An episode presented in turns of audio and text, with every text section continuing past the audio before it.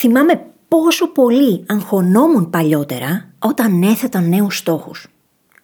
Ειδικά στο τέλος της εκάστοτε χρονιάς που υπήρχε αυτή η πίεση και το άγχος που έχουμε όλοι για το νέο ξεκίνημα που ακολουθεί. Βέβαια, το μεγαλύτερό μου άγχος πήγαζε από τον φόβο ότι πάλι θα θέσω νέους στόχους και πάλι θα το βάλω κάτω. Συνήθως κάπου εκεί γύρω στις 15 με 20 Ιανουαρίου. Παράλληλα δεν είχα ιδέα από πού να το πιάσω για να ξεκινήσω. Για να μην αναφέρω την ανασκόπηση του έτους που δεν έκανα σε καμία περίπτωση με τρόπο που να βοηθούσε. Όταν και αν την έκανα. Κάτι μου λέει τώρα πως όλα αυτά σου μιλάνε απευθείας στην καρδιά.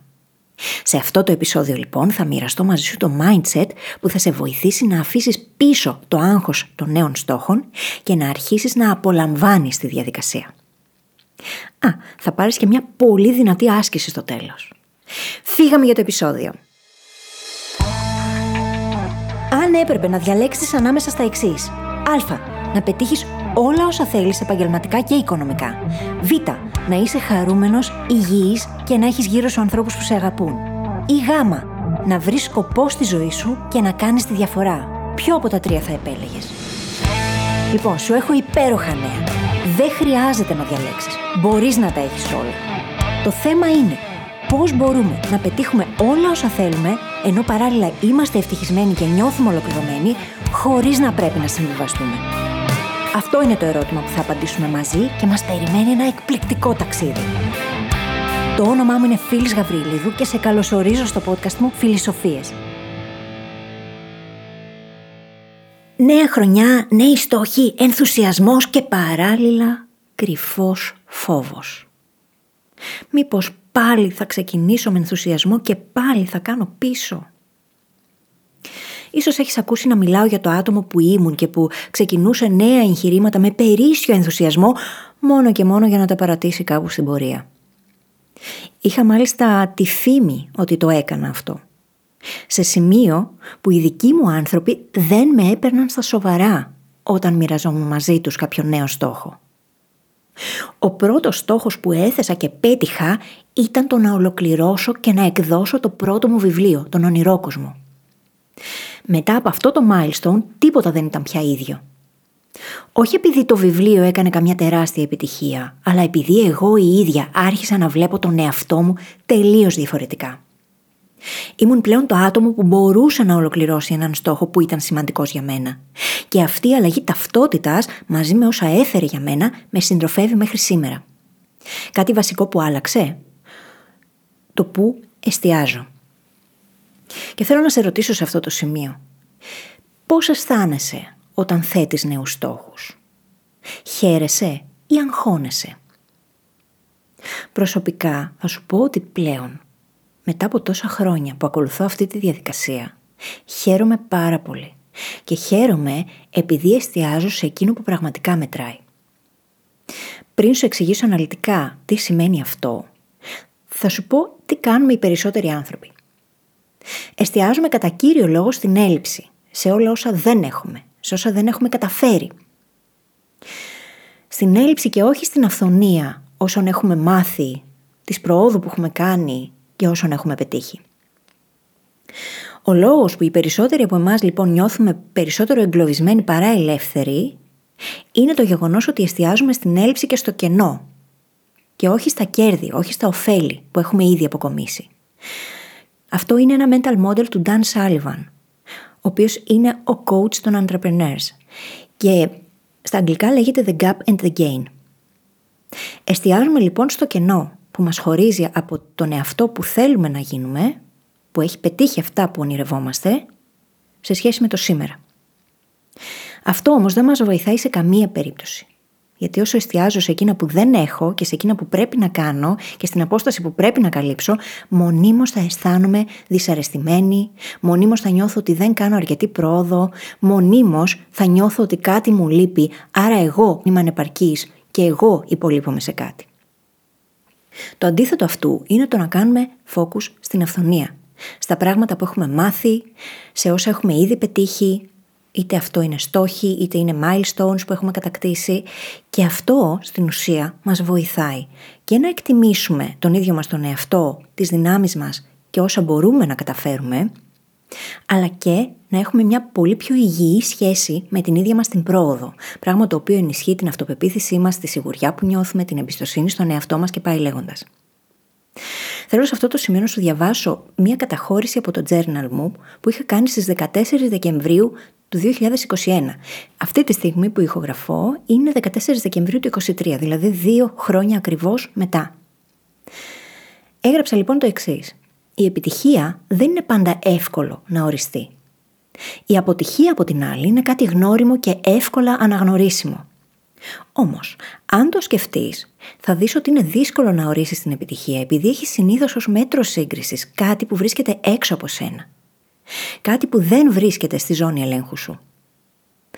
Πώς θα άλλαζαν τα πράγματα αν το αντιστρέφαμε αυτό και γινόταν η επιτυχία κάτι που μπορείς εύκολα να προσδιορίσεις; Μείνε μαζί μου στο τέλος, πρόκειται να σου δώσω μια άσκηση που θα σε βοηθήσει. Αυτή η καταχώρηση συγκεκριμένα είναι κάτι που μοιράστηκα πρόσφατα και στο newsletter μου.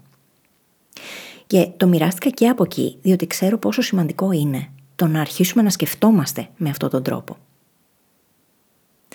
Πάμε λοιπόν να δούμε τι σημαίνει εστιάζω στην αυθονία, στα μαθήματα, στα κέρδη, έναντι του κενού και της έλλειψης. Ίσως έχεις ακούσει να μιλάω συχνά για το transformation, Τη μεταμόρφωση δηλαδή από το άτομο που είμαι στο άτομο που θέλω να γίνω και θα έχει κατακτήσει τους στόχους που έχω στο μυαλό. Κάθε φορά λοιπόν που θέτουμε έναν στόχο, στην πραγματικότητα θέτουμε δύο διαφορετικούς στόχους. Ο ένας είναι ο εξωτερικός, αυτός που θα φέρει και τα εμφανή αποτελέσματα τα οποία πιθανότατα θα είναι μετρήσιμα και αντιληπτά από τους άλλους ανθρώπους και ο άλλος στόχος είναι ο εσωτερικός, είναι η μεταμόρφωση από τον άνθρωπο που είμαστε σήμερα στο σημείο Α στον άνθρωπο που βρίσκεται στο σημείο Β και έχει ήδη κατακτήσει αυτόν τον εξωτερικό στόχο. Στην πραγματικότητα λοιπόν, όταν πάρεις το focus από τον εξωτερικό στόχο και τον μεταφέρεις στον εσωτερικό, στη μεταμόρφωσή σου δηλαδή, τότε είναι που αρχίζεις και αποκτάς πραγματικά εσωτερική κινητοποίηση. Διότι εκείνο που χρειάζεται να μας κινητοποιεί και βγάζει και νόημα και έχει και πραγματική αξία είναι ο άνθρωπος που γινόμαστε. Γιατί αυτό βρίσκεται στη ζώνη ελέγχου μας. Για να γίνουμε το άτομο που κατακτά αυτούς τους στόχους που έχουμε στο μυαλό, χρειάζεται να καλλιεργήσουμε γνώσεις, δεξιότητες, να τολμήσουμε, να εκτεθούμε, να βγούμε από το comfort zone μας, Όλα αυτά είναι στη ζώνη ελέγχου μας. Μπορεί να μην μπορούμε να ορίσουμε τα αποτελέσματα, είτε αυτά είναι αριθμητικά είτε είναι κάποιο συγκεκριμένο milestone. Μπορούμε όμως να ορίσουμε το πώς θα εξελισσόμαστε από μέρα σε μέρα, από εβδομάδα σε εβδομάδα, από μήνα σε μήνα. Το ίδιο το transformation από το άτομο που είμαστε στο άτομο που θέλουμε να γίνουμε μέσα από όλα εκείνα που τολμάμε, δοκιμάζουμε και καλλιεργούμε. Ο μελλοντικός εαυτός λοιπόν είναι κάτι πάρα πολύ σημαντικό διότι έχει εκείνες τις ποιότητες του ατόμου που έχει κατακτήσει τον οποιονδήποτε εξωτερικό στόχο που εμείς έχουμε θέσει. Το λάθος που κάνουμε βέβαια πολλοί από εμάς είναι ότι εστιάζουμε σε αυτόν τον μελλοντικό εαυτό βλέποντάς τον ως μέτρο σύγκρισης. Και αυτό σημαίνει ότι κάνουμε focus στην έλλειψη και στο κενό που μας χωρίζει από αυτόν τον εαυτό. Αυτό δεν βγάζει κανένα νόημα, γιατί η αλήθεια είναι πως αυτός ο μελλοντικός εαυτός θα είναι πάντα έξω από σένα, θα είναι πάντα κάπου στο μέλλον. Δεν θα τον φτάσεις ποτέ. Και έτσι πρέπει να είναι. Διαφορετικά αυτό σημαίνει ότι δεν έχεις καμία φιλοδοξία, δεν έχεις στόχους, δεν έχεις όνειρα, δεν κάνεις τίποτα. Πράγμα το οποίο πάει κόντρα στην ανθρώπινη φύση, εδώ που τα λέμε. Ο μελλοντικός εαυτός δεν είναι εκεί για να τον χρησιμοποιήσει ως μέτρο σύγκρισης. Αντιθέτως, είναι το σημείο αναφοράς που σου δίνει μονίμως την κατεύθυνση. Είναι η πηξίδα σου, θα λέγαμε. Είναι αυτός που σου δείχνει αν όσα κάνεις είναι συντονισμένα με τις αξίες, τα θέλω, τις ανάγκες σου, τους στόχους σου, τα όνειρά σου ή όχι. Είναι αυτός που σε βοηθάει να αποφασίσεις τα ναι και τα όχι που θα πεις. Δεν είναι όμως εκεί σε καμία περίπτωση για να σε κάνει να αισθάνεσαι άσχημα. Όχι. Είναι και για να σε βοηθά να ενημερώνει τις αποφάσεις σου και να σου δίνει κατεύθυνση. Με τι λοιπόν βγάζει νόημα να συγκρίνεσαι; Βγάζει νόημα να συγκρίνεσαι με κάποια εκδοχή σου από το παρελθόν και να αξιολογείς την πρόοδο που έχεις κάνει από τότε μέχρι σήμερα. Τότε μόνο το να συγκρίνεσαι με τον εαυτό σου έχει νόημα. Δεν βγάζει κανένα νόημα το να συγκρίνεσαι με το μέλλον, βγάζει απόλυτο νόημα όμως το να συγκρίνεσαι με κάποια εκδοχή σου από το παρελθόν. Και εκεί μπαίνει και η αξία της ανασκόπησης.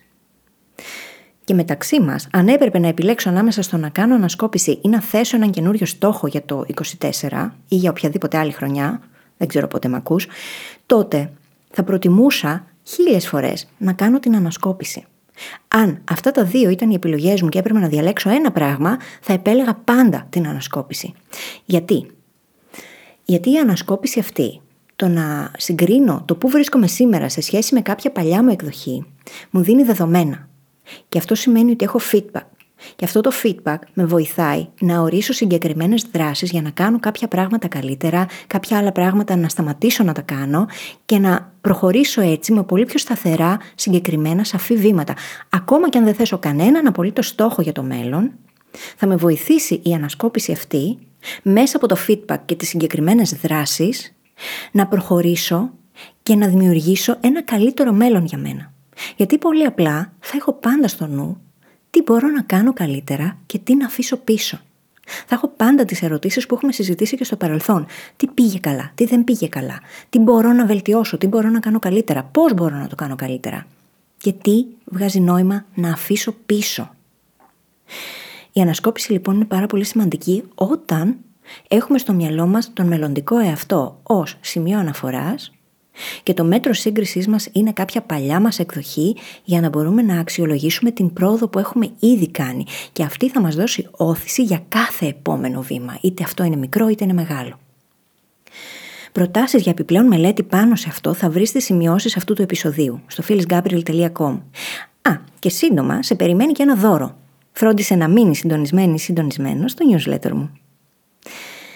Επίσης, θα προτείνω να ξεκινήσεις να κάνεις journaling με τη μέθοδο που προτείνω στο The No BS Journaling Method, το online course που έχω δημιουργήσει για το journaling. Θα σε βοηθήσει η μεθοδολογία εκεί να δημιουργήσεις τακτικούς κύκλους ανατροφοδότησης και να έχεις πολύ μεγαλύτερη ανάπτυξη από ό,τι φαντάζεσαι. Και αυτό επειδή στη μεθοδολογία που προτείνω στο course έχω ενσωματωμένες τις συχνές ανασκοπήσεις με πολύ συγκεκριμένο τρόπο έτσι ώστε να μπορείς πολύ πιο εύκολα να κάνεις αυτή την αναδρομή προς τα πίσω, να βρίσκεις δεδομένα και να αποφασίζεις καλύτερες δράσεις. Θέλω τώρα να σε ρωτήσω, ποιο είναι το μεγαλύτερο σου όνειρο; Λοιπόν, η ερώτηση δεν είναι τυχαία. Θα σου πω ότι εκτιμώ πολύ τους ανθρώπους που πηγαίνουν το έξτρα μίλι. Αν λοιπόν θέλεις να επενδύσεις στον εαυτό σου και στο journaling, στείλε μου ένα email στο info.papakifilisgabriel.com με τη λέξη journaling στο θέμα και γράψε μου σε τρεις γραμμές για αυτό το όνειρο. Το μεγάλο σου όνειρο, το μεγαλύτερο σου όνειρο. Θα φροντίσω έπειτα να σου κάνω ένα δώρο που αφορά το ίδιο το course The No BS Journaling Method. Κράτα λοιπόν όλα όσα είπαμε εδώ φρόντισε να αλλάξει την εστίασή σου. Για μένα όλα αυτά που σου ανέφερα εδώ είναι τα πράγματα που συνειδητοποίησα την πρώτη φορά που έθεσα και πέτυχα έναν στόχο που ήταν σημαντικός για μένα. Και από τότε που έγραψα τον ονειρό κόσμο μέχρι σήμερα όλα αυτά με συντροφεύουν ακόμη.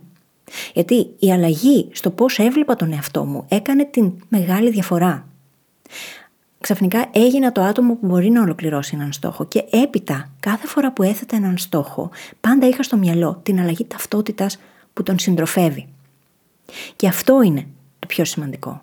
Μπορεί να μην πετύχεις τον στόχο, τον τελικό, αλλά θα έχεις πάρει μαζί σου πολύτιμα μαθήματα, τα οποία θα τα φέρει η εξέλιξή σου. Οι γνώσεις που έχτισες, οι δεξιότητες που καλλιέργησες και όλα εκείνα που τόλμησες που μπόρεσες να κάνεις, κάθε φορά που τόλμησες και βγήκες από το comfort zone σου, όλα αυτά είναι πολύ σημαντικά και θα συνεχίσουν να σε συντροφεύουν. Τι προτείνω τώρα; Να αρχίσεις να ορίζεις εκ των έσω τα κριτήρια που προβλέπουν το κατά πόσο αισθάνεσαι επιτυχημένος ή επιτυχημένη.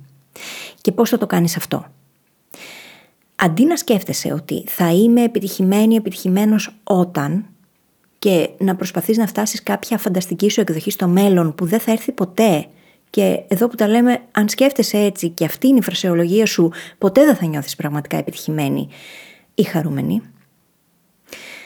Αντί λοιπόν να σκέφτεσαι ξεκινώντας με αυτή τη φράση, κάνε μια λίστα με κριτήρια, πολύ συγκεκριμένα κριτήρια, η οποία λίστα να ξεκινάει με τη φράση «Ξέρω ότι έχω πετύχει όταν» ή «κάθε φορά που».